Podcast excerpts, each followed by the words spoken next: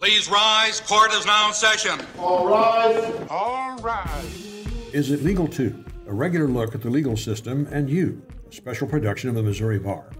I'm Bob Prudup. And I'm Farrah Fite. We're going to talk about history today. About a series of lawsuits filed long ago by people seeking their freedom. Yep, you heard me right, freedom. And the importance of those lawsuits today. One of our guests is Judge David Mason of St. Louis, who led the effort to build a Freedom Suits Memorial.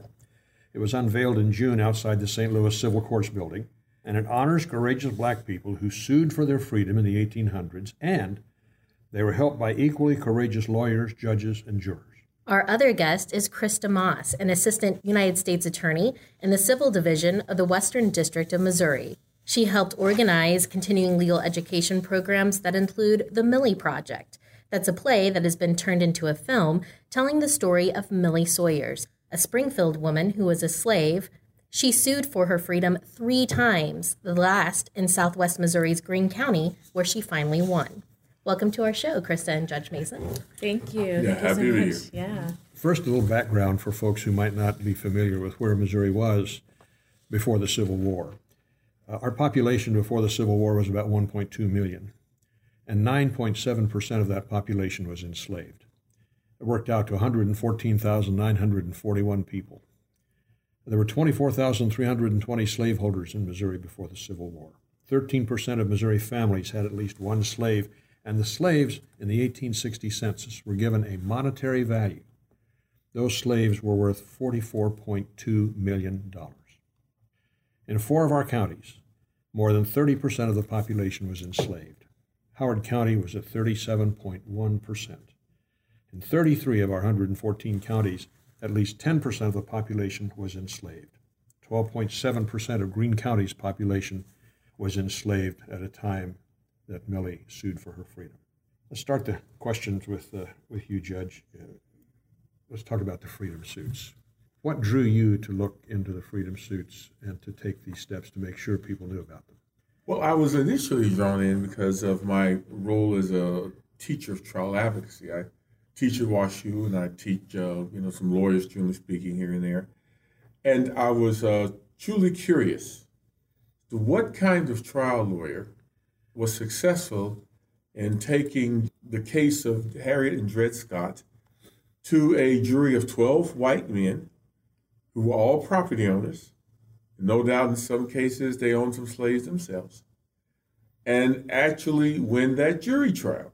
I wanted to know what was said, that kind of thing. So I looked at the original file and then learned that, of course, they did not keep a complete record of what the speeches were, things like that. But it was about that time that we discovered all of these other files, hundreds of files, that had just simply been stored in the Globe Democrat building where we kept all our old files, because the clerk had begun this process of cleaning out the place, and because we were going to have to store stuff in a different area, and the files were discovered. And I began to realize, this is incredible. A lawyer named Anthony Sestrick had the same feeling. He wrote a book about it called 57 Years. And what I learned was, for a period of 57 years, St. Louis courts actually opened the courthouse door to what was the lowest rung of society in this city at the time, enslaved people. Opened the courthouse door to allow them to sue for their civil right to freedom.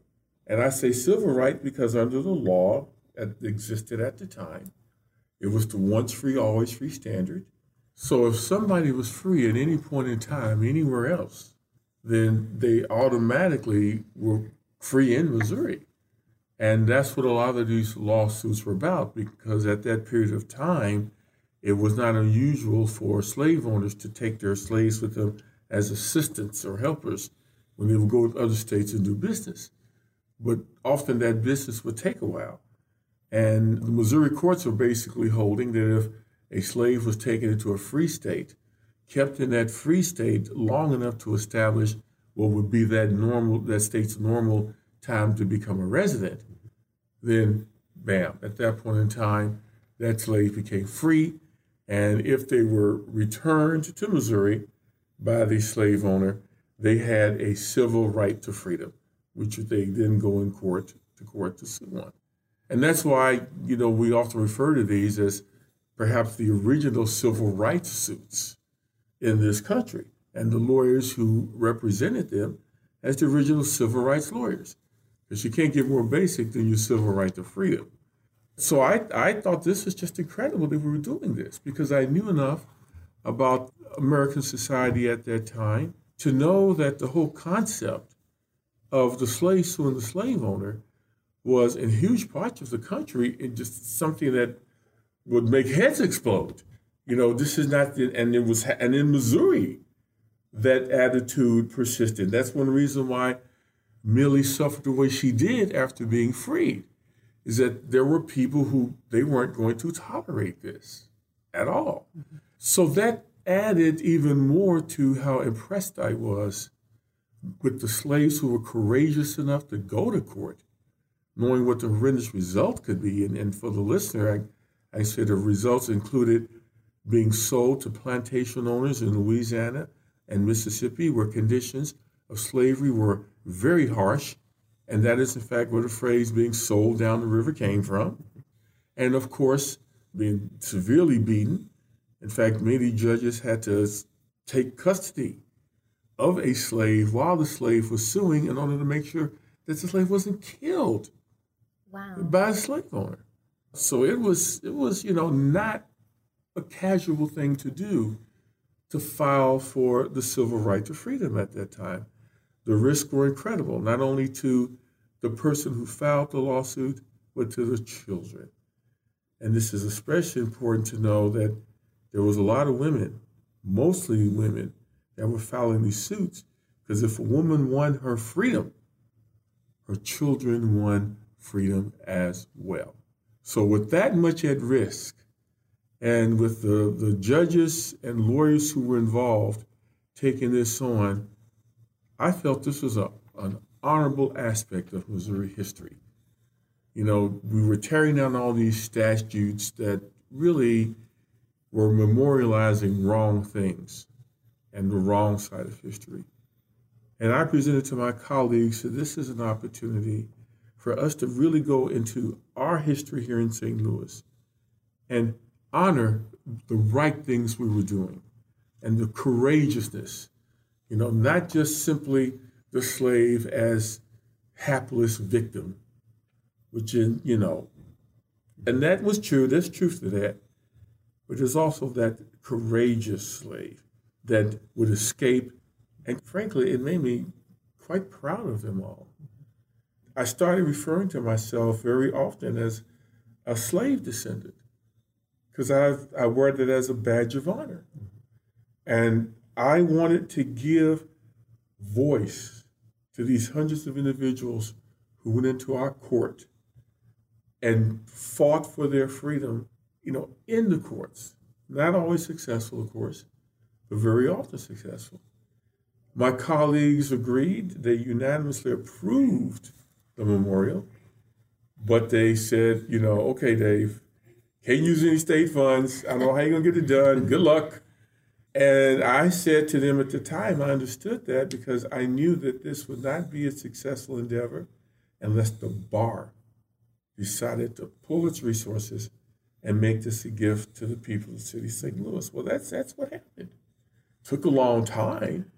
A lot of people had to be informed, much as many of the listeners right now are being informed. They had to see that this buried aspect of our cities and our state's history needed to be honored. And in fact, after these files begin to come out and we begin to do our work, and there was more news, I noticed there was an explosion amongst historians in terms of articles and books about this era and the suits. So it's kind of like, you know, new undiscovered territory for particularly historians who cover the history of slavery in America or pre-Civil Rights America, but in any event. So, you know, took years, you know, put together a good core of people. An attorney named Paul Venker was our chair. Lynn Ann Vogel, who had previously been the president of the Missouri Bar Association, were powerful leaders. Former Mayor Francis Slay also joined the steering committee. And like Barbara said, we need gravitas and fundraising because I'm not allowed to go raise a dime. You know, and they took it on and really started to gear up their resources and their connections. And one day I went to a meeting at the corner block and I said, it looks like this is going to happen. It's going to happen.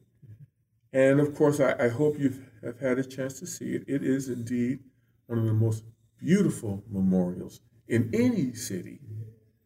And at the base, all the names of the plaintiffs, including Millie and Dred and Harriet Scott, are there to be found. Everybody's name is now called out loud on that memorial. Is that just the people who filed the suits or the people who won? The people who filed, because every person engaged in a courageous act by going into court for their civil rights. And I just want to share with our listeners, we have information about the dedication of the memorial and a news story with photos. So if you can't make it to St. Louis right away to see this in person, which we highly encourage you to do, you can visit news.mobar.org to read about the dedication, see photos of this beautiful memorial. And if you happen to be in town, it's okay to take pictures of your family around it. Just getting this done, there have been folks that went by there and, you know, after they got married, they took wedding pictures in front of the memorial. But yeah, it's, you know, it's the people's now. And the people seem to be enjoying it.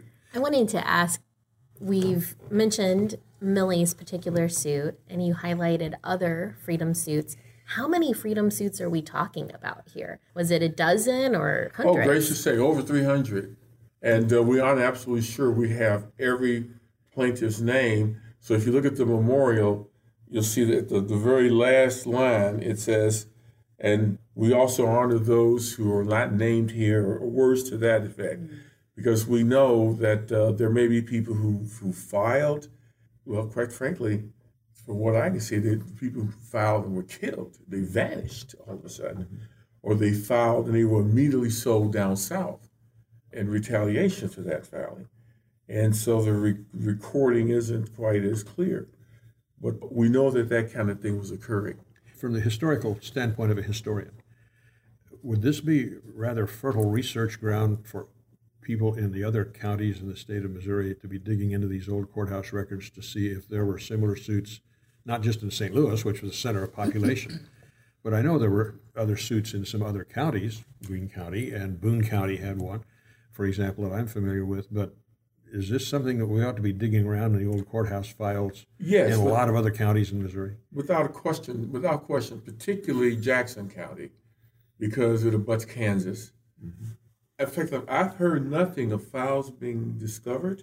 That doesn't mean that that's not true, but I would think, given... But, you know, you don't know what clerks did with those files after the Civil War. We just happen to have a clerk in St. Louis who undertook their duty to maintain records, whether they were angry over the results of the Civil War or not.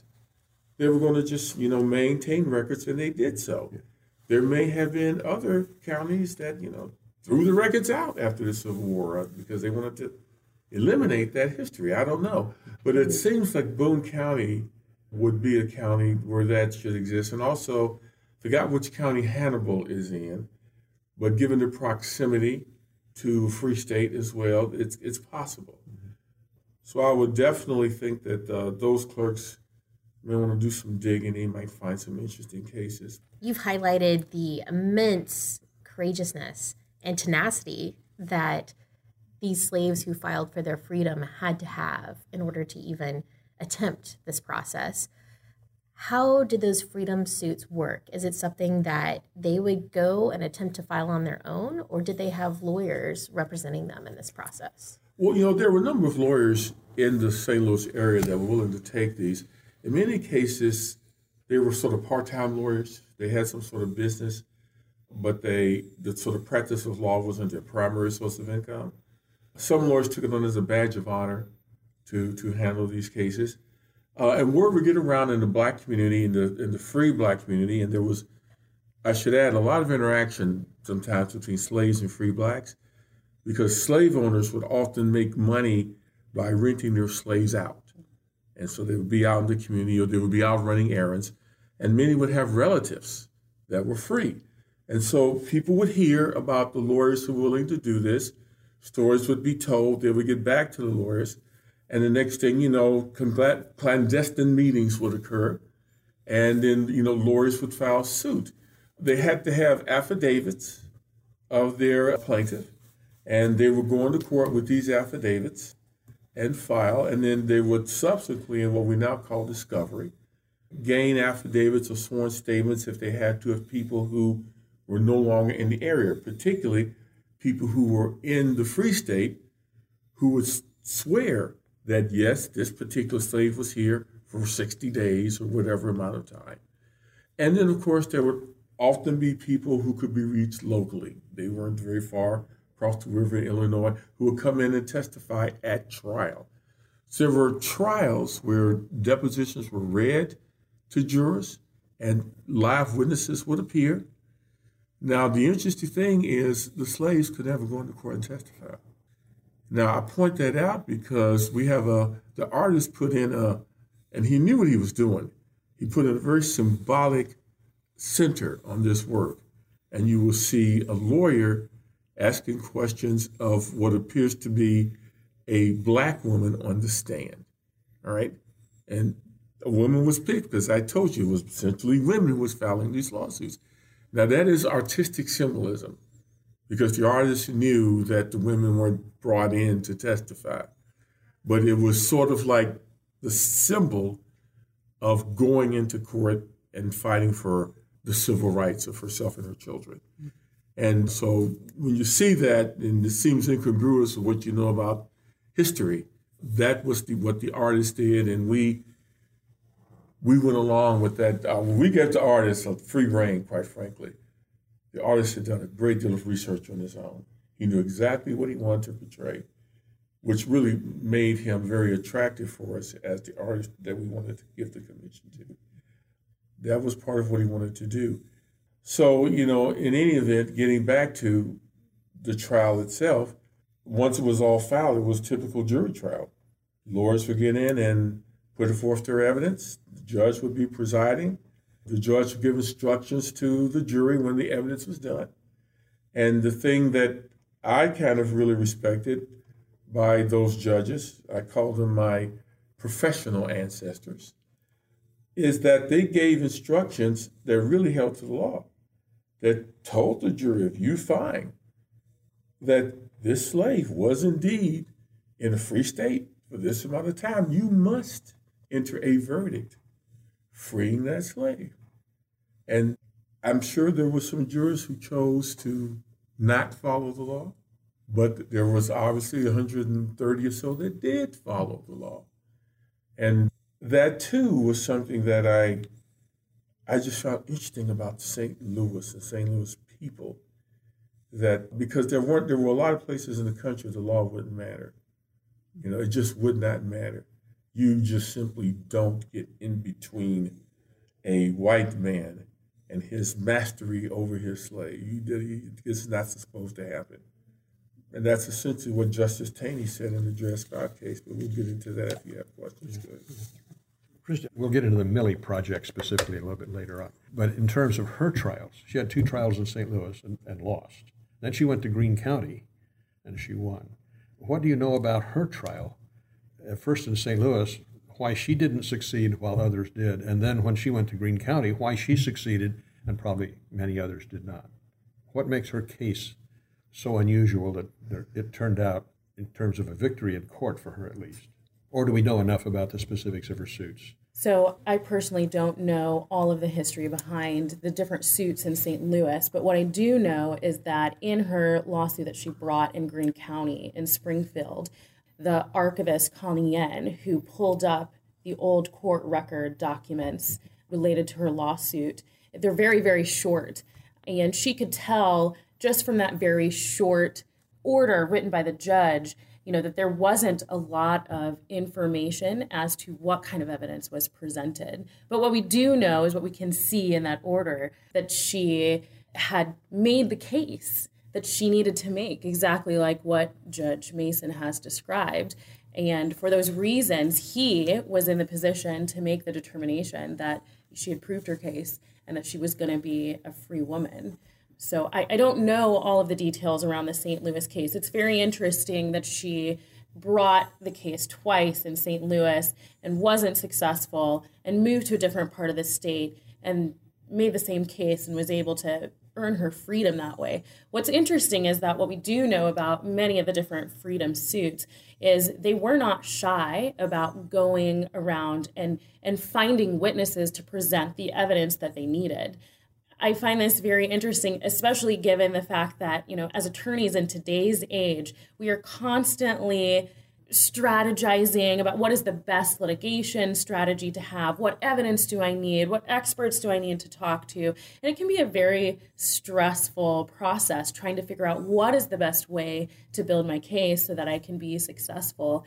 And to think of these women who were pursuing something that they very passionately and desperately wanted to prove without any legal education, without any legal background, but to be able to do that and successfully, you know, earn the thing that they wanted most, the freedom, the remedy to the very, very small jurisprudence of law that they had, to be able to win that and not have the kind of experience that seasoned lawyers have when they are walking into court and trying to present a case to a jury. It's very inspiring to know that they could do that despite not having the same kind of tools. And to do it again after you've lost twice, to do it again is pretty inspiring. It's kind of surprising to me because our first Constitution in 1820 forbade free slaves and mulattoes from coming into the state. Congress refused to recognize that Constitution until Missouri passed a resolution saying they would not enforce that provision. So it seems to me that with that kind of feeling in 1820 and 21, when we joined the Union, to move to freedom suits in the quantity that you folks are talking about, it was a major change culturally in Missouri. One reason for that, St. Louis was, I guess you could say, political confluence, much like we are our confluence of rivers. Mm-hmm. St. Louis had a strong abolitionist population, as well as a strong slave-owning population. We were very, very, we meaning as a group, I guess you could say we were almost ambivalent when it came to the Civil War. There wasn't a great deal of enthusiasm, and there were many Missourians who fought for the North, as well as a Missouri unit that fought for the South. And St. Louis was the centerpiece of that mixture. So, you know, you had people who really weren't that thrilled with the idea of slavery. It wasn't inculcated in their hearts as something that ought to occur. And I think that made a huge difference in terms of the outcomes of some of these cases. But obviously, as you noted, it was still a slave-owning city as well. But there was a mixture of people. Like I said, there was a population of free blacks. And in some of the businesses, there was some interaction with white customers, particularly those who were great at shoeing horses, especially. So, you know, that probably ate away at some of the racial elitism that was occurring at the time, and by that I mean this feeling that blacks ought to be subjected to slavery, they ought to be the servant class. And I think that made a difference because those folks are going to the jury pool, and you probably had a little bit of a mix of thinking sometimes in these jurors, which made it sort of a centerpiece. A lot of people who, well, there's some of those people who were in those suits weren't necessarily Missouri slaves, but were brought here, had been in a free state on the way here, and when they got here, they learned of these suits and learned of the connection to a lawyer and would sue for their freedom. Basically, you know, you were a slave owner and you spend a lot of time in a free state, you bought your slave into Missouri at your own risk. Because if a way was made to have a lawsuit, then that's how Missouri law was. until, of course, our Supreme Court became padded with people who had a distaste for blacks being able to sue for their civil right to freedom. That's what I wanted to ask you about next. You mentioned the Dred Scott case earlier. Can you walk us through that case and explain what it did for freedom suits? Well, Harriet and Dred Scott's case was not at all untraditional. I mean, it was basically the straightforward, we were taken to a free state, held there for a certain amount of time, and were therefore entitled to be free when we were brought back to Missouri. That was their case. They took it to a jury. The jury agreed. They won their first trial. The Sanfords appealed, and the timing was great for them. I hate to use the word great for them, but you get my point. Because the two judges on the Missouri Supreme Court who were, strongly wanted to adhere to the once free, always free rule and had articulated that much in any number of opinions were no longer on the court. They had been replaced by pro-slavery judges. And so Dred and Harriet Scott walked into a Supreme Court that had already made a decision that they were going to eliminate the once free, always free standard. And they did so. So they lost in the Supreme Court. Well, the lawyers had the interesting idea of let's go to federal court because a lot of the laws that supported once free, always free rose from Missouri Compromise, rose from federal law.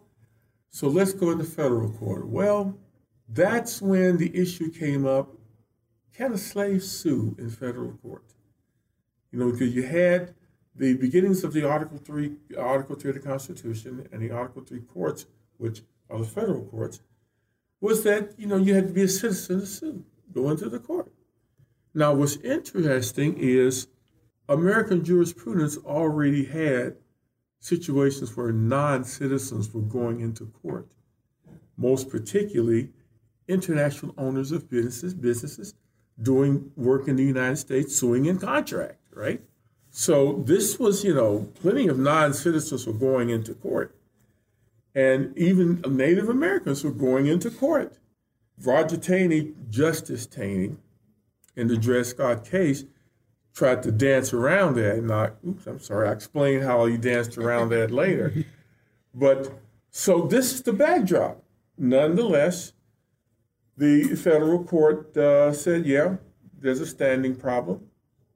So did the Court of Appeals.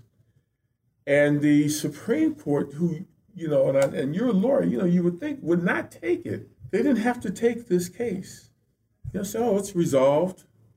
But Justice Roger Taney wanted to be the hero of the United States by eliminating the huge debate over slavery with the fiat of a Supreme Court decision.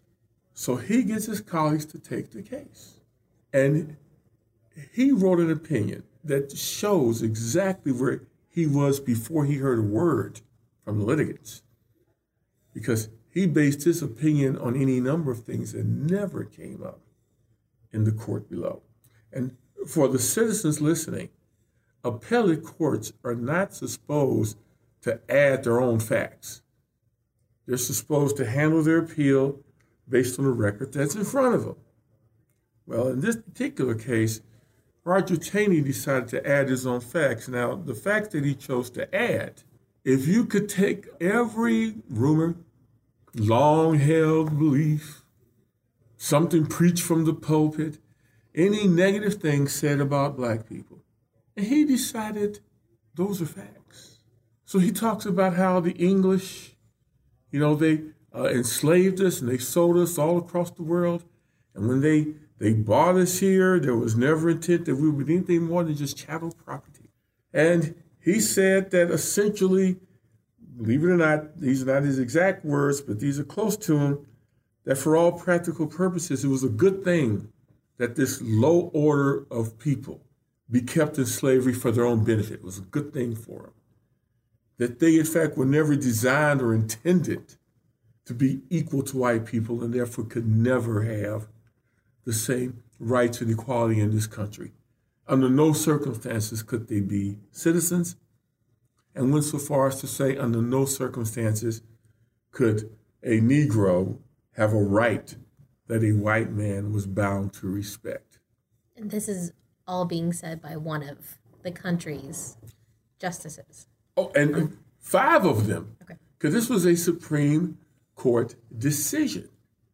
Now, this is extremely important because in the context of American society at the time, illiteracy was still pretty much at least half the norm, maybe a little bit more. People didn't get their information directly from reading about it for the most part. They got it from what people told them were in newspapers, from the local politicians, what the preacher said on Sunday, you know, what they heard from cousins, whatever, relatives. And that's pretty much how information traveled in the United States. Everyone knew that the Supreme Court was the ultimate arbiter of what our Constitution meant. So when the Supreme Court told all of these folks across the country who had all of these rumors and things like that and family tales and innuendo and prejudice and bigoted feelings that all this was true. It was true. You don't have to really worry about whether it's true or not. It's true. You see a black person, a so-called Negro walking down the street, you can appropriately say to yourself, that's somebody who ought to be a slave. That's somebody I ought to be able to buy.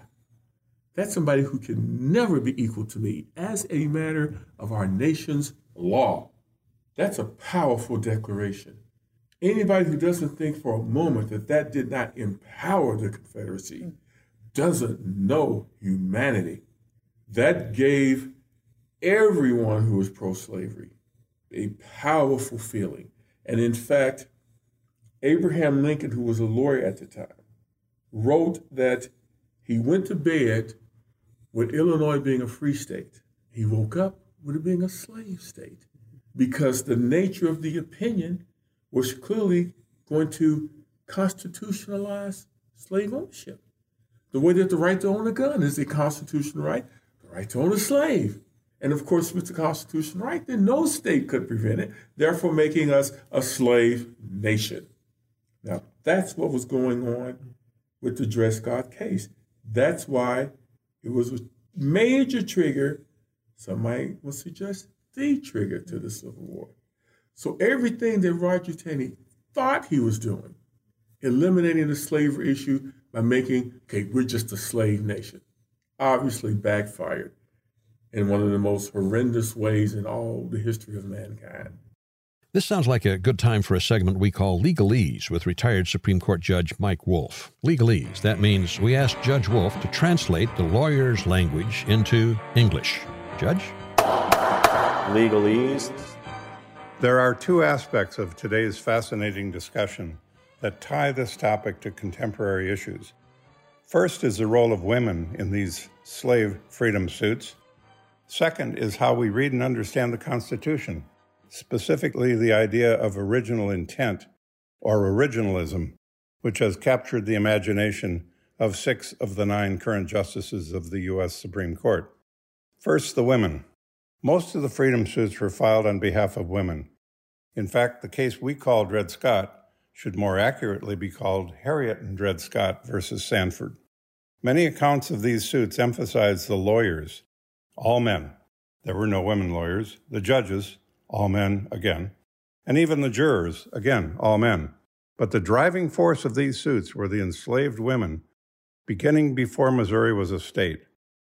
So why were most suits, in the hundreds in fact, brought on behalf of women? Legal scholar Leah Vandervelde, in her book Mrs. Dred Scott, opined that Harriet Scott was the driving force behind the suit, but Professor Vandervelde did not know exactly why.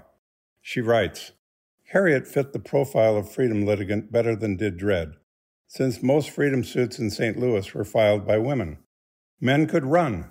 They could take the risk of depending on their own wits, physical stamina, and speed. Running with children was doomed to fail. Most of the women, like Harriet, were mothers with children. Women frequently invoked as their reason for suit that a sale threatened to separate them from their children. Filing suit preserved the maternal tie during its proceedings. Close quote.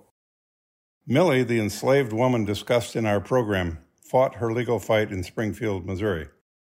A long way to the east was Illinois, and at some distance to the west was Kansas. Too far to run. She could fight legally, and her brave efforts inspire us today. She won her freedom in 1836, but unfortunately she was severely beaten after that. Now to the opinion of the United States Supreme Court in Dred Scott and its possible relevance today.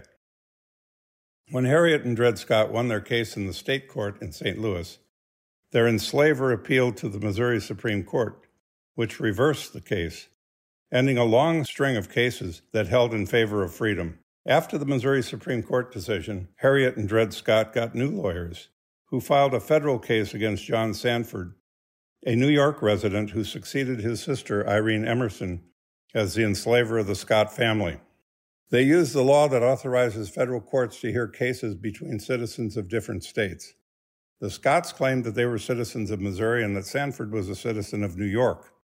After losing in the St. Louis federal court, the Scotts lawyers appealed directly to the U.S. Supreme Court, and the issue of slavery was very much in the national controversy in Missouri as well as the country as a whole. Chief Justice Taney's opinion for the court in the Dred Scott case is filled with racist observations that frankly are an embarrassment.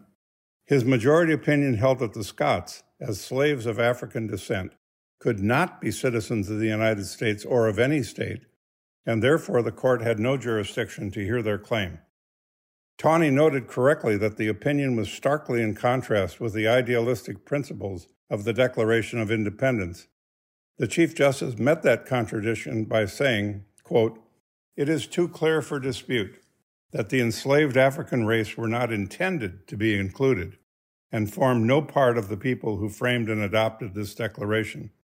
For if the language as understood on that day would embrace them, the conduct of the distinguished men who framed the Declaration of Independence would have been utterly and flagrantly inconsistent with the principles they asserted." Close quote. Accordingly, the court's opinion said that Congress had no power to raise to the rank of a citizen anyone born in the United States who, quote, "from birth or parentage by the laws of the country belonged to an inferior and subordinate class," period, close quote.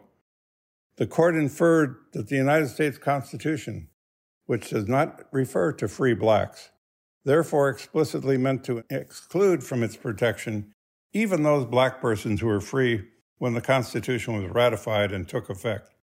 The court went on to say that a state may give rights to, quote, "free Negroes and mulattoes, but that does not make them citizens of the states, and still less of the United States. And the provision in the Constitution giving privileges and immunities in other states does not apply to them," close quote. The court thus concluded that blacks never could become state citizens allowed to sue in the federal courts under the diversity of citizenship law. Even though the court said it had no jurisdiction, the court nevertheless said it was necessary, to avoid confusion, to go on and decide a number of issues, including taking away the power of Congress to forbid slavery in the territories and the new states. Legal scholars and justices alike over the years have pronounced the Dred Scott case as the worst decision in the Supreme Court's history. But I pose here a provocative question. On this question of citizenship and jurisdiction, did Chief Justice Taney and the majority get it right, if you consider the idea of originalism or finding what the authors of the Constitution meant? In other words, did Taney's opinion correctly discern what the Founding Fathers intended when they wrote the Constitution? The originalism idea is that in order to understand the Constitution, we must explore the minds of the men who wrote the Constitution. Taney's majority opinion does just that. Chief Justice Taney cites, for example, the Second Amendment, which, as we know from recent cases, protects the right of citizens to keep and to bear arms. Taney's opinion for the majority in Dred Scott said that to recognize blacks as citizens would give blacks the right to, quote, "keep and carry arms wherever they went," close quote.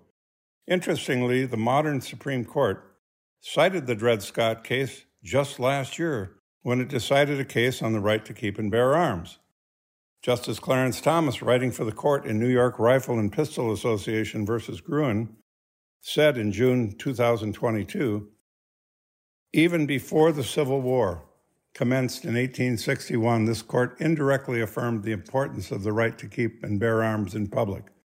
Referring to the court's opinion in Dred Scott versus Sanford, Thomas said, quote, Chief Justice Taney offered what he thought was a parade of horribles that would result from recognizing that free blacks were citizens of the United States. If blacks were citizens, Taney fretted, they would be entitled to the privileges and immunities of citizens, including the right to keep and carry arms wherever they went, close quote. Thus, even Chief Justice Taney recognized, although unenthusiastically in the case of blacks, that public carry was a component to the right to keep and bear arms, a right free blacks were denied in pre-Civil War America. The problem is, and was, that the public and our leaders considered the Supreme Court's Dred Scott decision to be law, including its statements that Congress had no power to exclude slavery from the new territories, and that Congress could not abolish slavery in the states. In the context of the times, was war the only means by which slavery question could be decided? In the famous Lincoln-Douglas debates of 1858, 2 years before Lincoln won the presidency, his opponent, Stephen A. Douglas, argued for popular sovereignty, a doctrine that slavery should be decided on a state-by-state basis. Does that remind you of any constitutional right recently abolished by the United States Supreme Court? History remembers Abraham Lincoln's great House-Divided speech in June 1858. It was about Dred Scott. Recall Lincoln's famous quote, "A house divided against itself cannot stand," and that this government cannot endure permanently half slave and half free. War indeed may have been the only answer. In today's program, Judge Mason says the U.S. Supreme Court should erase the Dred Scott decision from our legal records. That, of course, is unlikely, especially because the current Supreme Court just cited the Dred Scott case last year in the New York guns case. So if we forget the Dred Scott case and its contribution to causing the Civil War, we might forget that slavery was the main reason we had the war. And if we forget that, we will be back to considering the war as simply a lost cause in the battle for states' rights. This is Mike Wolf, your man about Missouri. Legalese. Did the Dred Scott case kill the freedom suits? Yes, it did. Yeah. There was still some thereafter, because there were still some who wanted to, until they saw something that kind of eliminated the law itself. But there still were a few suits thereafter, but not very many. I want to say 14. It pretty much ended it. And you know, what's really fascinating about that is the fact that you had this area of the country, really the central area of the country, where all these free states and slave states were experiencing these high volumes of freedom suits. And they were, those courts were creating this law and this precedent where this was something that could happen under their own state laws. And then, of course, you have the Supreme Court decision, just exactly like how you've described, Judge Mason, and somehow the jurisprudence, right, the way that the law is working for the people who are pursuing it, right, all of a sudden it's changed. It's a very fascinating thing. It's a nuance to think about how powerful just one decision in our country can change the course of rights and justice and access to be able to litigate something. So that's very cool. Fascinating to think that they won their freedom at the very first stage of that process. And then for it to shift through the appeals to a point where not only it says they can't be free, no one can be free or seek their freedom. Right. So Civil War starts, Abraham Lincoln puts together the Emancipation Proclamation. What good was that? Well, he made it clear where he stood, which then, of course, Jefferson Davis made it clear where he stood. And, you know, we went from there. 600 horribly killed young men later is clarified with, as you know, in Reconstruction, a turnover in some of the governments. And then 13th and 14th Amendment were passed. Now, this is an interesting thing about American society and the effect of the 13th and 14th Amendments. Those amendments really eliminated what we call in the law the holding of Dred Scott. See, the holding of the Supreme Court in Dred Scott case was really quite straightforward. Black people can never be citizens, and therefore no right to vote or any of the other privileges of citizenship that the Constitution gives, right? 13th and 14th Amendment said black people are citizens. Everybody born, you're a citizen. And said you cannot take people's constitutional rights away based on their status of having been a slave or anything. I mean, all that was cleared up. It was just holding. It's kind of like if the Pope were to issue a long edict, a spiritual edict, as to how Christians should live and worship. And that the last thing said, you can have Saturday Sabbath instead of Sunday Sabbath. It doesn't change anything else, all right? Then all the other stuff is still going to be inculcated within the practice of the church. Well, guess what happened? All the stuff in the Dred Scott case that the Supreme Court said was okay, was real and was true, that was never erased. That decision was never set aside. Even to this day? Even to this day. So what do you subsequently have? You have black codes, which were based upon some of the edict. I mean, you can see what Taney said. You see it reflected in black codes. You see what Taney said reflected in Jim Crow laws. Taney said stuff in that opinion about black people not worthy of socializing culturally with whites in any way. I mean, he was very clear.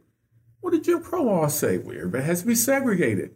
Supreme Court even doubled down and placed it against Ferguson with the nice phrase, separate but equal. And even that was just related to public facilities. Separate was given yet another stamp of approval by the U.S. Supreme Court. Is it any surprise that school segregation remained? That there was a fight by the time we got into the 50s and 60s, that there would be those in the South thinking that being segregated was the culturally appropriate thing, the correct thing, the almost religious thing that had to occur in this nation. Any surprise that there were millions and millions and millions of white people throughout the South who believed that to be what needed to occur? So yeah, we had some real fights in this country in places that were kind of interesting. I think Boston, they had bigger fights than in my hometown of Nashville, which, you know, segregation ended up becoming interestingly seamless. I always thought that was an interesting thing about America. But anyway, that issue aside, the Supreme Court decision remains on the books today. Our Supreme Court does have a common law right to set that decision aside and hold it for naught. And they have a common law right to order it depublished, which means any further printings of Westlaw casebooks, it won't be in there. The Supreme Court could wash itself of its original sin in the Dred Scott decision. Has anybody ever filed a lawsuit to bring that about? Hasn't happened yet. So he says with a sly smile on his face. I know, I was just going to say, I'm getting a vibe. I want to turn now to one of these specific cases. We mentioned Millie Sawyers at the beginning of the program, and we've talked about her and her cases briefly. But I want to go into the play that is also now a film called The Millie Project. And Krista, I know that you actually integrated this play with continuing legal education for lawyers. Why do you think this look at a historical freedom suit story is relevant to today's legal profession and the lawyers practicing law? Well, I think it's like we discussed before. Looking at the history of freedom suits, and particularly Millie's story, because it was relevant to the area where we did the initial continuing legal education class in Springfield and Greene County. It was a story that happened there in the streets where we all walk around and had no idea that something like that had happened there. And especially for lawyers, I think to have an opportunity to hear about something relevant to our profession, right? A legal proceeding in one of the very first court proceedings, right, when Greene County had become an actual courtroom. To hear about those types of historical events, I think shapes the way that we think about how the profession has grown, where it's come from, and to know history in a way that we probably never learned in school. I mean, I know for when I'm from Tulsa, Oklahoma, and we hardly ever learned about the race riots. You know, it was just kind of like one page in a history book. You know what happened. You know it was bad. But you didn't hear the personal stories. You didn't hear the details of businesses that were completely ransacked and how that affected their family. So, you know, to become a lawyer and then to hear about this story about Millie Sawyers, who was able to go into a court system and earn her freedom in a time when doing that was not really something that the rest of the community wanted, expected. To know that she could do that is just mind-boggling, for lack of a better word, right? So to hear her story as a lawyer, I thought was incredible, and I wanted to be able to share this history in a very fascinating way. So the Millie Project is an incredible theatrical production that uses Millie Sawyer's story and interweaves it through African-American history from the time of slavery until the present day. And I think it's a really impactful way for lawyers to not only see something about their history in a place where they currently reside, you know, streets that they've walked on, but to see how that is interwoven through history, how Millie's story is actually informing us in all these different things that continue to happen in race relations, how something way back in the 1800s is still kind of letting us know that these issues are real issues, the things that are happening in humanity, that the wrongs and the rights, the injustices, they continue to interweave themselves throughout our history. So I think it's important for us to, as lawyers, to know when we listen to this history and we look at this history and we consider how it is interwoven through different points in time, how do we take that in our practice? How do we consider what we need to do as lawyers to continue fighting for the Millies, to continue bringing those types of injustices to light and doing the work that we as lawyers are capable of doing and making sure those types of injustices don't continue to persist? We touched on her story just briefly a few minutes ago, but give us the story of Millie. What happened to her as she went along and what ultimately we know happened? Right. So again, as I said earlier, I'm not the historian, so I don't know what happened to her when she left St. Louis. But when she got to Springfield, she had a master, I believe his name was Ivy. And the only other record other than the order from the judge that set her free that I am personally aware of are the pleadings in the lawsuit that discuss how he was abusive to her, beating her. And so she filed this freedom suit in Springfield in Greene County. And the court case, they believe, happened in the home of one of Springfield's founders at the time, because, you know, they did not have a courthouse at that time. So to think that these proceedings were just happening in someone's home. It's like, come on into my living room. Right. And yeah, exactly. Would you like some tea or, I guess, coffee? Yeah. So she brings this freedom suit. There is not a lot of documentation as to how the proceedings went. We know that at some point she was entrusted to another individual. I believe, as Judge Mason described it, they allowed them to be rented or to provide service for someone else during this time of the litigation. And for a year, at least, her case just kind of languished. We don't really know what happens during that time, why the case languished. But eventually, she is able to earn her freedom. We don't know what evidence was presented, but we do know that this judge felt sympathetic for her, that the jury that they had believed what she said happened was true, that she had been free, lived, resided in a free state. And so she was freed. She won her freedom. And not long after that, she was mobbed by a group in the street, in the square. And for those of you who may not have ever been to Springfield, we have a historical square in the middle of the downtown area.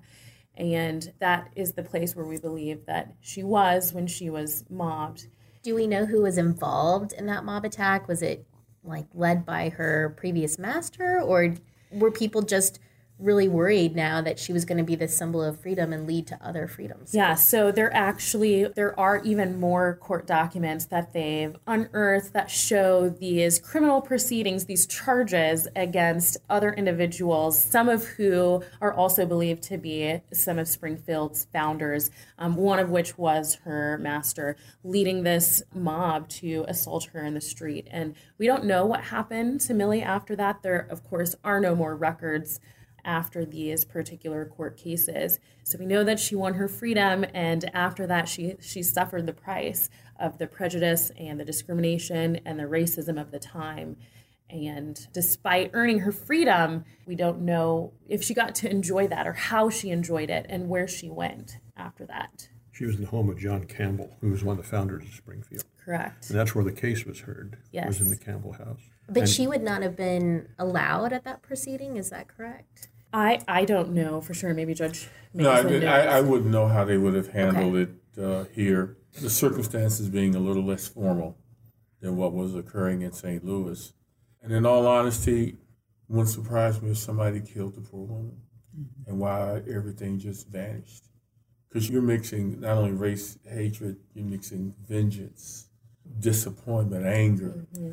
All the things that we know as judges have been the basis for all kinds of crime.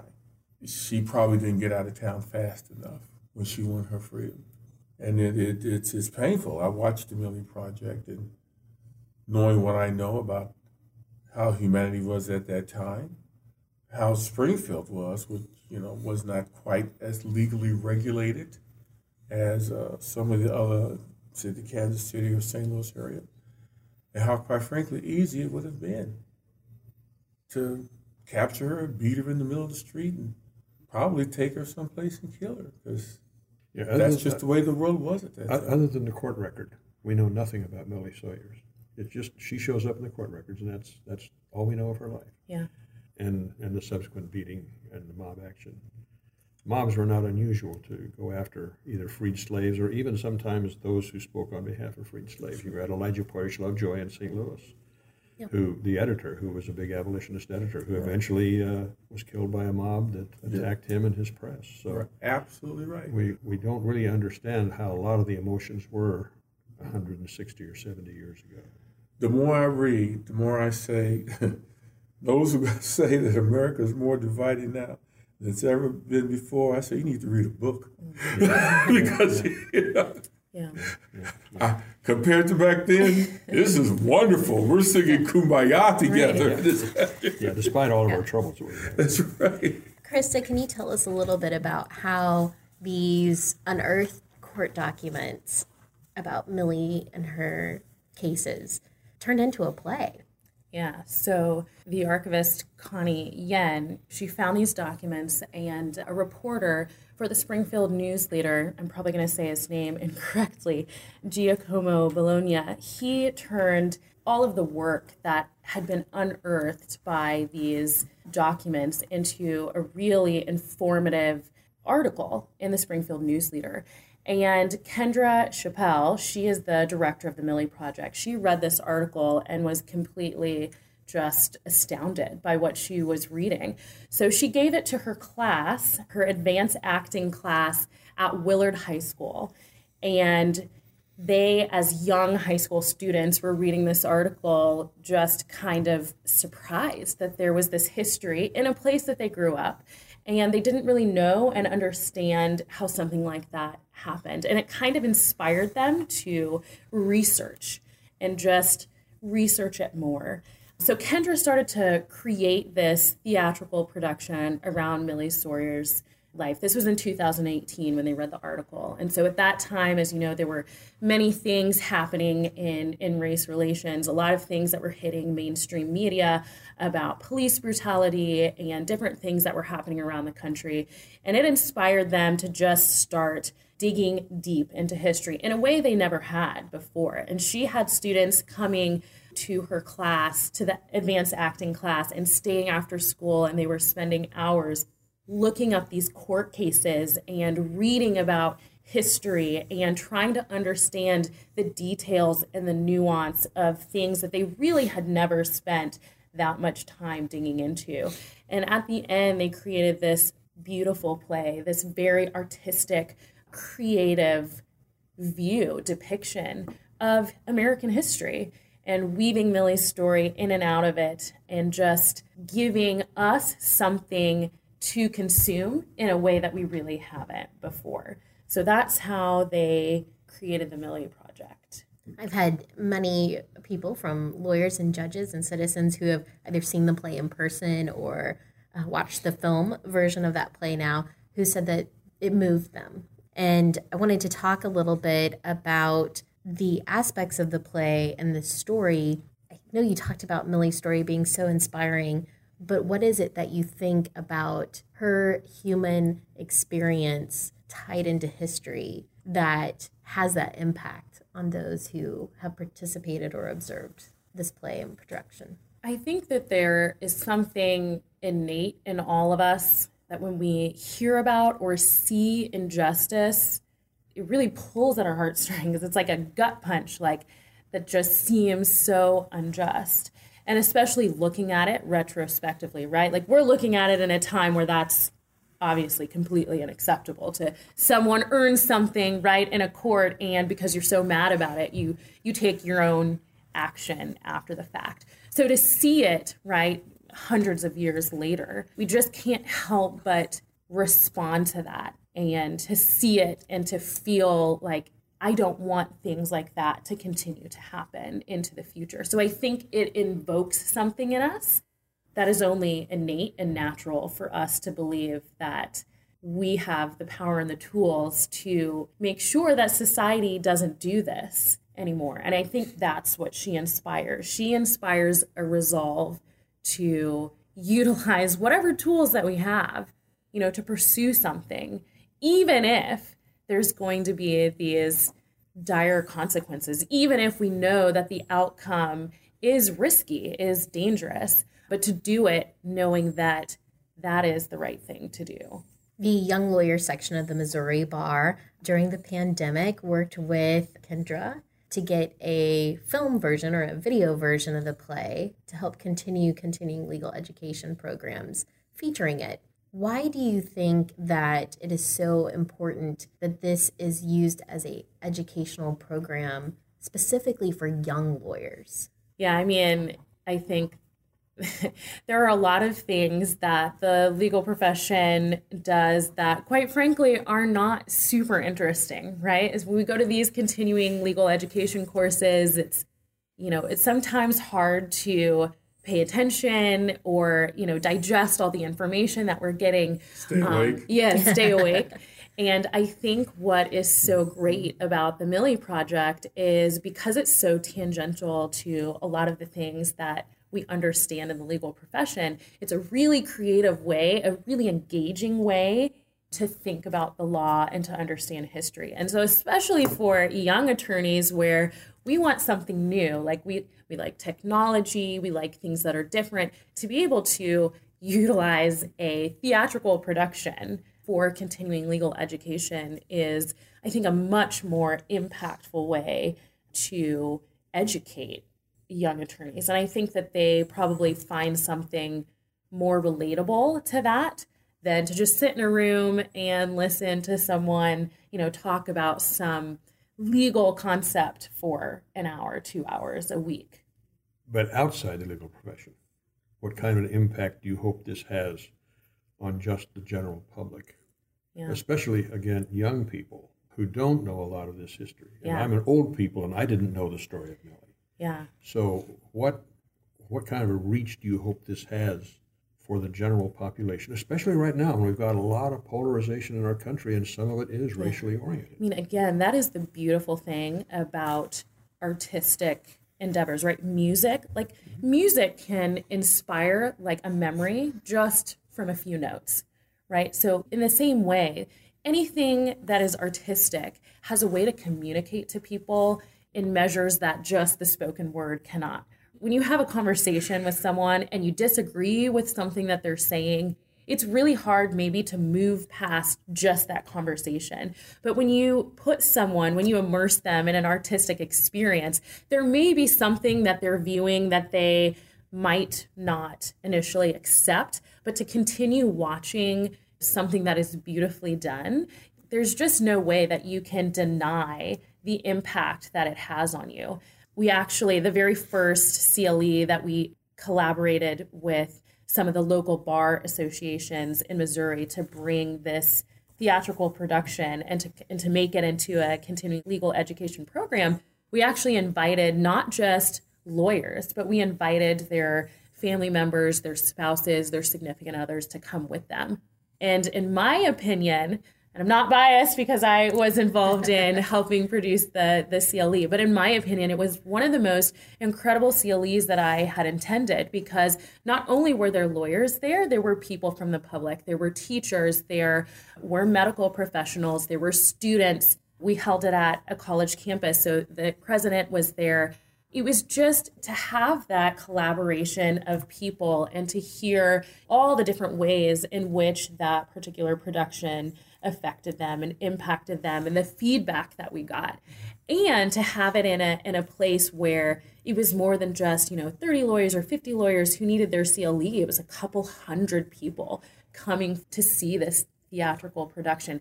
I think that means that having something like the Millie Project it's not just inspiring, but it's a draw. Like, people want to see something different. They don't want to just show up for someone to talk. Like, they're interested in seeing something that is creative. It sparks curiosity. Like, what is this going to be about? What is the experience going to be? And so to use that mode to introduce historical things that people have never maybe really understood, I think it really expands their mind. And to really answer, the crux of your question, why is this important for the public?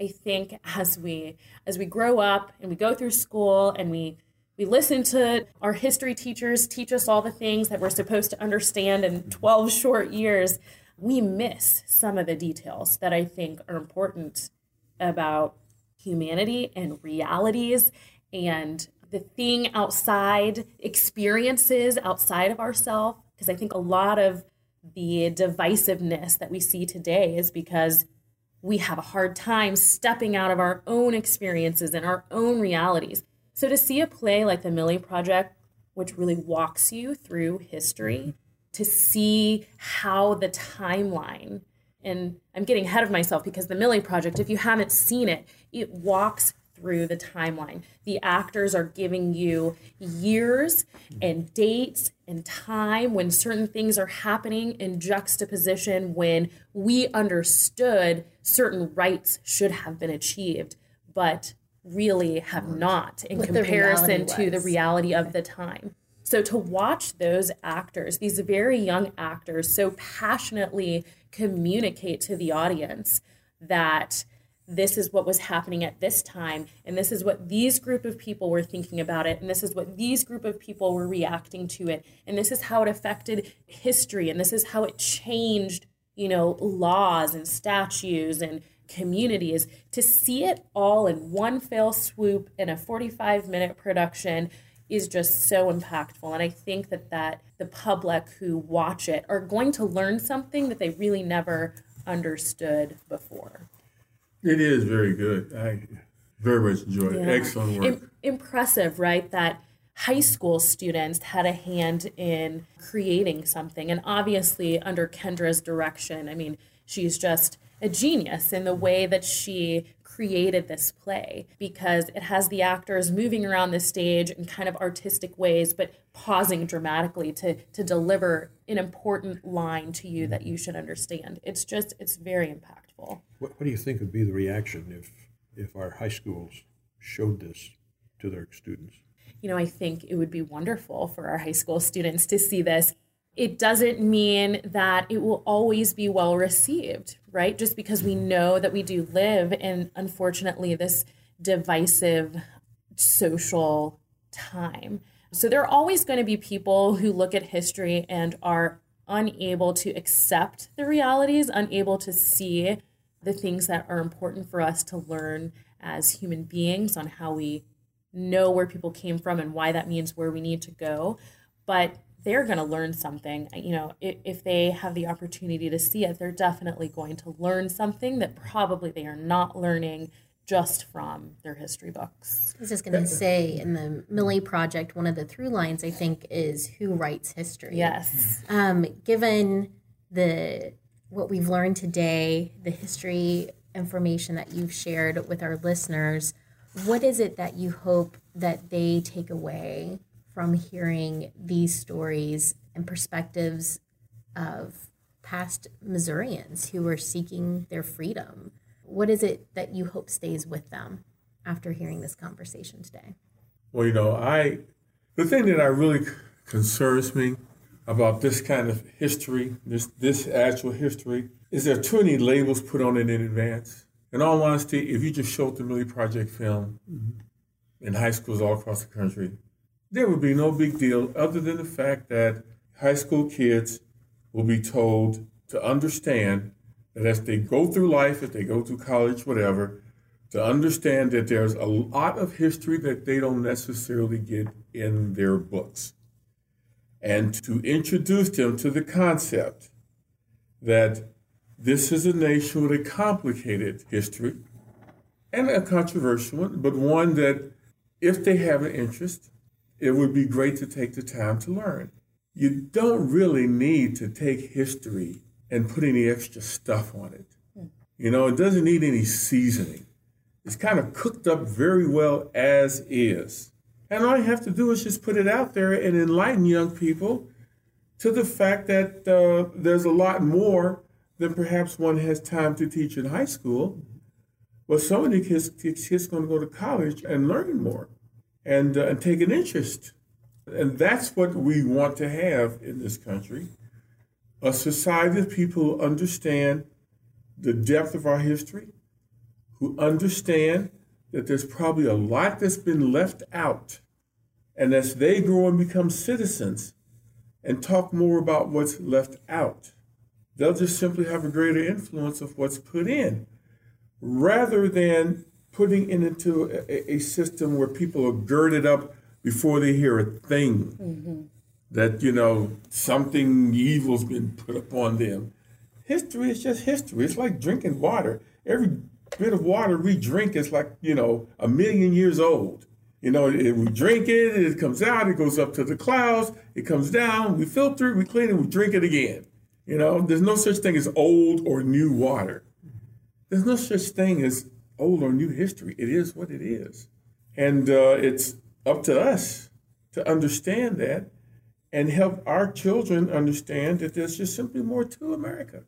And quite frankly, it kind of makes America look better to me, mm-hmm. that we are going through all of this and still holding together, and all the different things that, you know, the Irish went through in New York, and the Italians went through in Philadelphia, and Native Americans went through, and so on, and still the fabric holds. Yeah, I think to me, I think what is really important for people to really take from Millie, the Millie Project, Freedom Suits, this memorial, is that there is always history that we do not understand and that we do not know, and that when we spend the time to engage in that, we are going to become more enlightened. And that enlightenment is going to help us keep open minds that things are different. There's no such thing as black and white, right? There's no such thing as this is how it always is and this is how it always will be. No, I think that it's important for people to learn.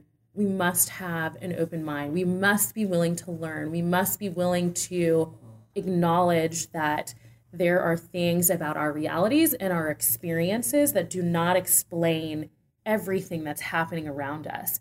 And so to be able to reach outside of ourselves beyond, you know, what we think is the reality of life, to understand that other people have a valid perspective based on their experiences, and that history, who writes history, that is such a brilliant question to be interwoven throughout the Millie Project, because it really challenges us to think, just because I have always known something, Taney.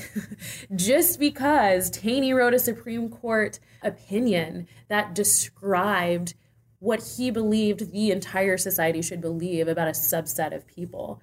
Does that necessarily mean that is the be-all, end-all? So who writes history, I think, is the answer to the question, right? Like, we all are responsible for history. We are all responsible for how it is going to continue to progress and to change, and to not just be complacent with what we think is the reality, but to know that we're all learning, we're all growing, we can all improve the way that we think about the world around us, we can all continue to strive to overcome our differences and to hopefully be more loving towards one another.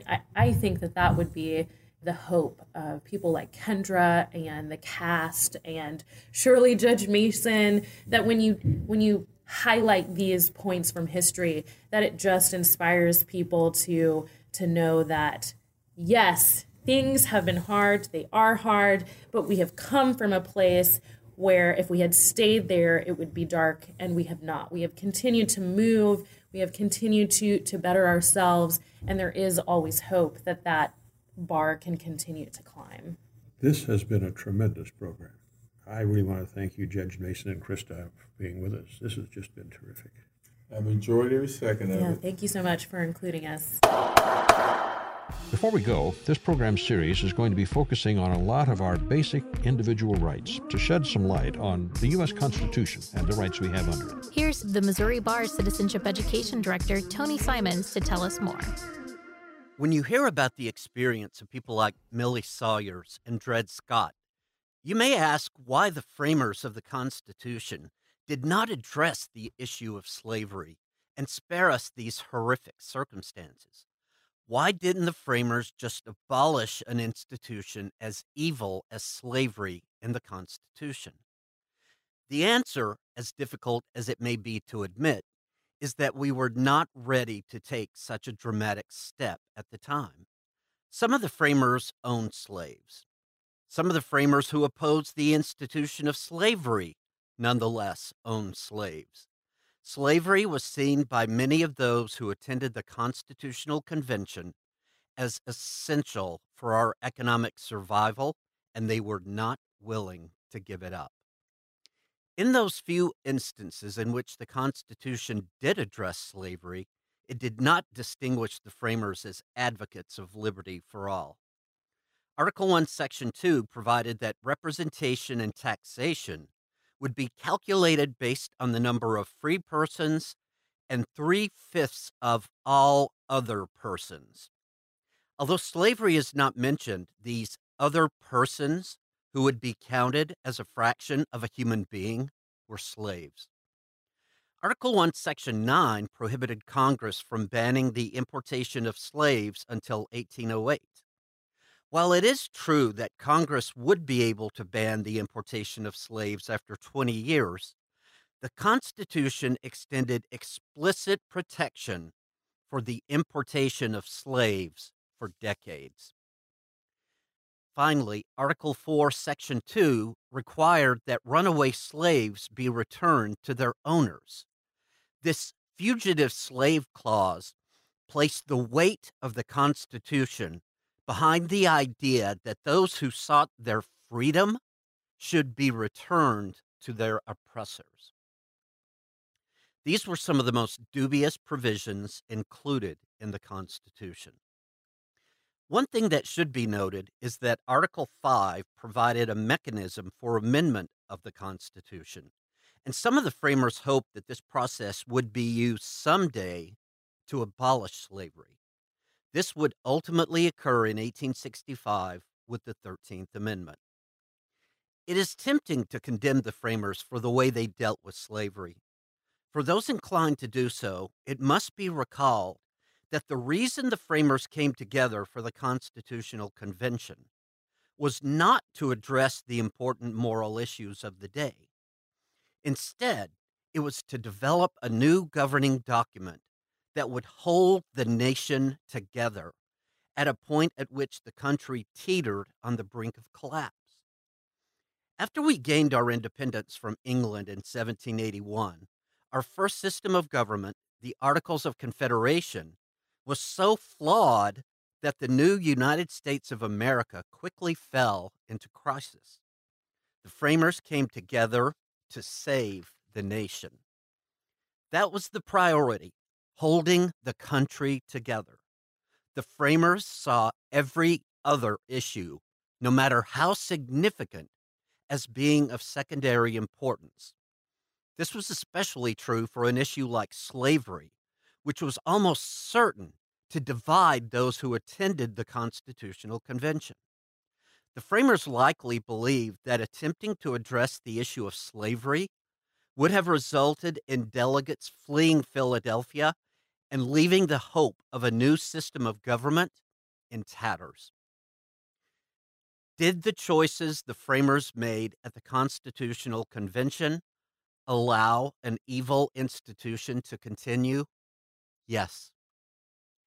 Did their choices create a situation that denied people like Millie Sawyers and Dred Scott the basic rights and freedoms that others enjoyed simply because of the circumstances of their birth and the color of their skin? Yes. Maybe other questions should be asked.